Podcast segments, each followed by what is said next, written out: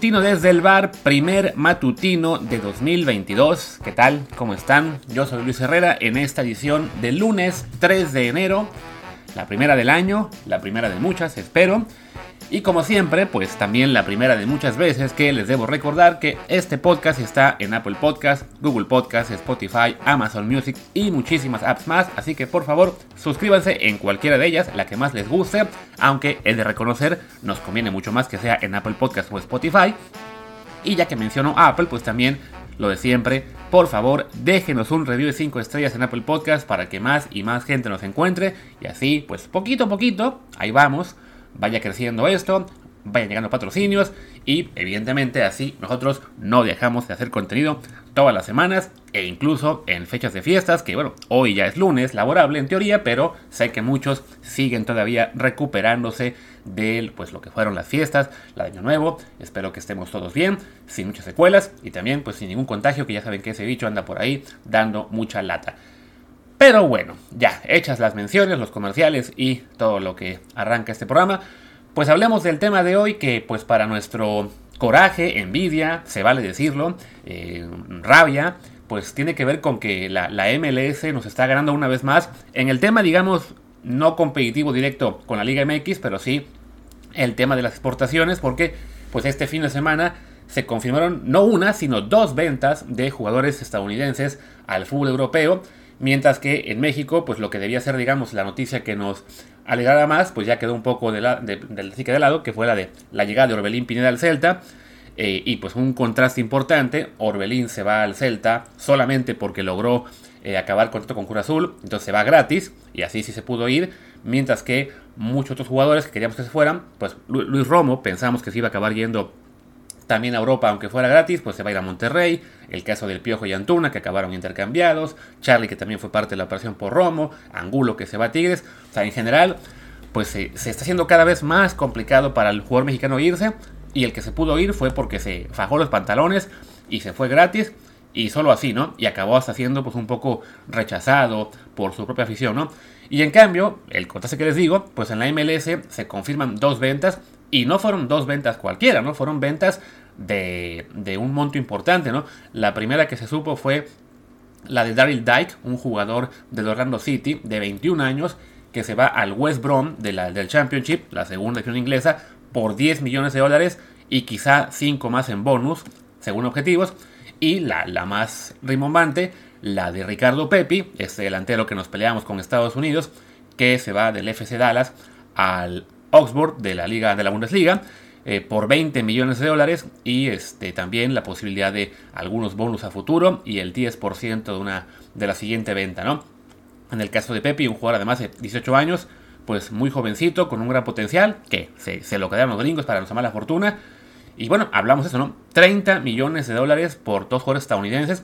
Que ojo, también, y fue una parte de una pelea que tuve ahí en Twitter estos días, eh, hay que bajarle un poco al hype, o sea, no se van al Chelsea, al City, al Barcelona de Messi, no al actual, o al Madrid, o al Bayern Múnich. O sea, uno se va a la segunda división inglesa y el otro, Bepi, se va al, al Habsburgo, que es en este momento un equipo que está peleando por no descender en la Bundesliga, ¿no? Más allá de que nuestro buen amigo Jaime Ojeda esté ya sacando el rumor de que no, no, lo que pasa es que dicen de Alemania que en realidad quien paga es el Bayern. A ver, en Alemania lo puede decir quien se le dé la gana, pero lo oficial es que, eh, que además ni encontrar la fuente, nada más es así como que corre el rumor. El punto es que Pepi se va a Luxemburgo y no a un grande de Alemania o de, bueno, en general de Europa, como se rumoraba, que, que lo querían el Chelsea, el Inter, el Ajax, el propio Bayern, pues acabó yéndose a un equipo pequeñito, ¿no? Pero sea como sea, pues bueno, hablamos de dos jugadores jóvenes que se están yendo por un total de 30 millones de dólares. Entonces ahí sí hay que reconocer, nos deja un poco sin el argumento de que, bueno, pero los gringos venden más porque venden barato, ¿no? O los gringos venden más porque sus, eh, sus agencias de representantes eh, tienen mucho dinero o se, mueven muy bien, o porque se venden solamente a equipos con dueños gringos, ¿no? O sea, todo eso tiene también algo que ver. O sea, sí, las agencias europeas de futbolistas eh, los promotores, digamos, están ahora mismo en manos estadounidenses, entonces sí, tienen una maquinaria de mercadotecnia, de promoción mucho más fuerte que la mexicana. También es cierto que hay inversionistas estadounidenses en varios equipos europeos y que incluso ya alguien reconoció hace poco, no recuerdo, no recuerdo quién fue el equipo, que en caso, digamos, de dos prospectos similares, eh, tienes un estadounidense o un otro país, pues te vas por el estadounidense por la posibilidad también de, de penetrar en ese mercado. Entonces sí, tienen muchas ventajas, pero a fin de cuentas, bueno, estamos hablando de que Europa pagó 30 millones de dólares por dos jugadores estadounidenses de 18 y 21 años, mientras que un mexicano no se puede ir más que gratis, ¿no?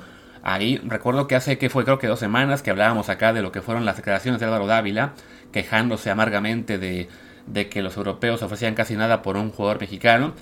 Y si bien también lo de Álvaro Dávila tenía que ver con su desconocimiento del mercado y el no entender que un jugador eh, que está a punto de acabar contrato, pues ya no vale lo mismo. Incluso se hablaba ahora de que el Cruz Azul quiere comprar a Pavón de, de, de, Boca, no de River, eh, que está a punto de acabar contrato.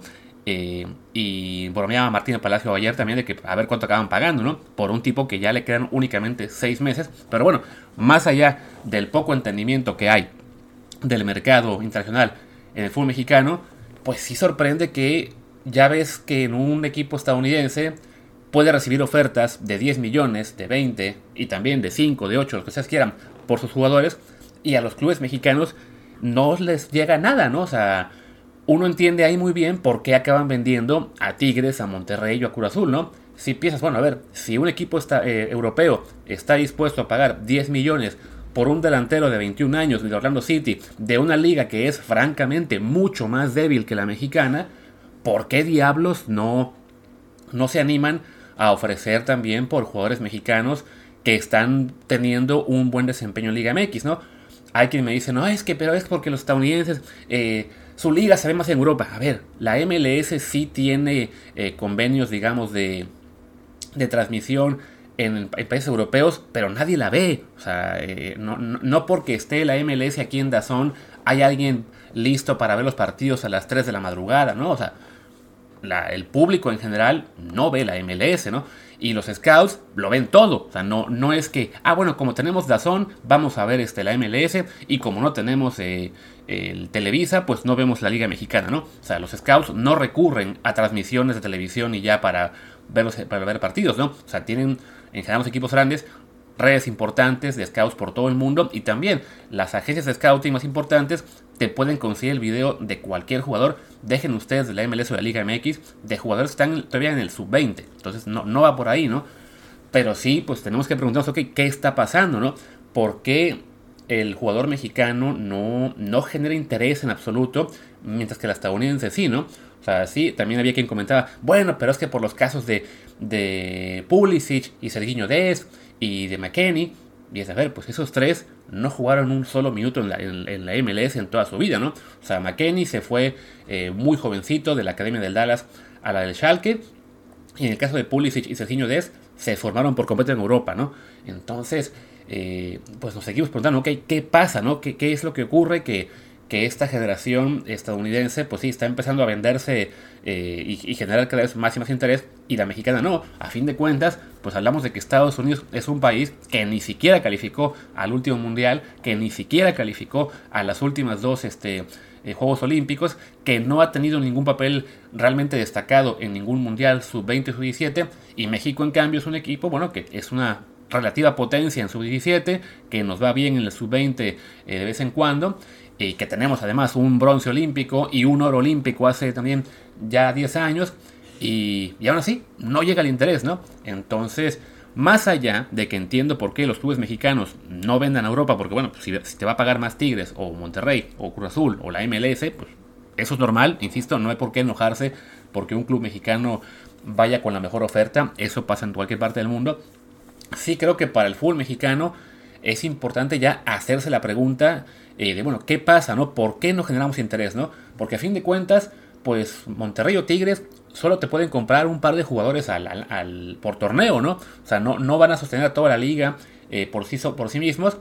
Y así como ligas como la Argentina, la Uruguaya, la propia MLS está ahora también ya generando recursos a través de las ventas, pues la liga mexicana con esta crisis económica que hay, porque ya no entra mucho dinero por, por taquilla o por mercadotecnia, porque la televisión paga poco, porque, los, porque la liga en lugar de vender sus derechos en paquete lo sigue vendiendo individualmente, pues bueno, una forma también de generar recursos es vender al extranjero y pues claramente algo está haciendo mal ahí porque no, no llega ese interés, ¿no?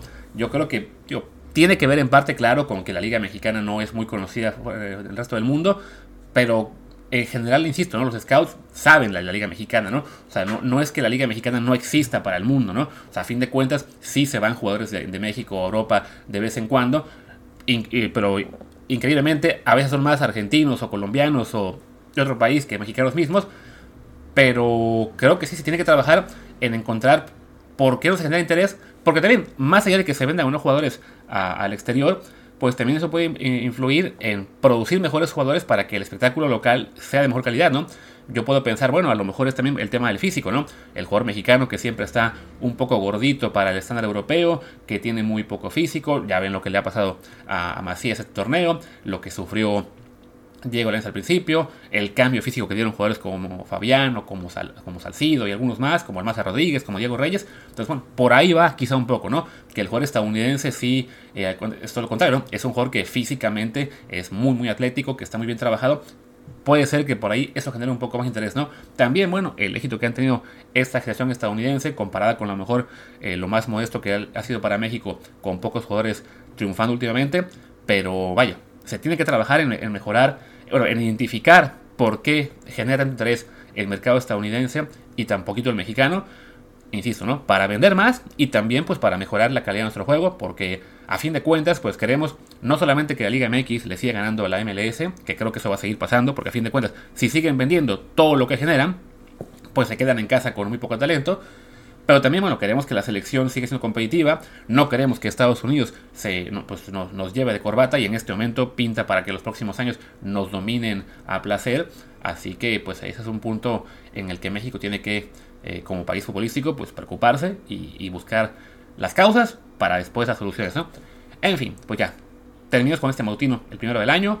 Yo soy Luis Herrera. Eh, mañana regresamos ya con lo que será el especial, seguramente, de mejores atletas de 2021 ahí sí con Martín. Y bueno, soy Luis Herrera, mi Twitter es arroba LuisRHA, el del programa es arroba desde el POD, desde pod. Pues gracias y hasta mañana.